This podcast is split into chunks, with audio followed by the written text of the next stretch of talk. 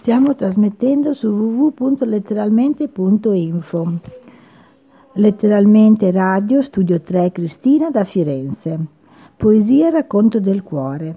Le parole che non dissi mai, per un amore immaginato e vissuto mai.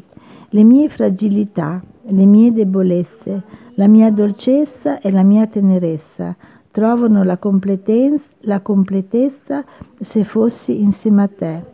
Tanti chilometri ci separano, ma è come se tu fossi sempre qui vicino a me.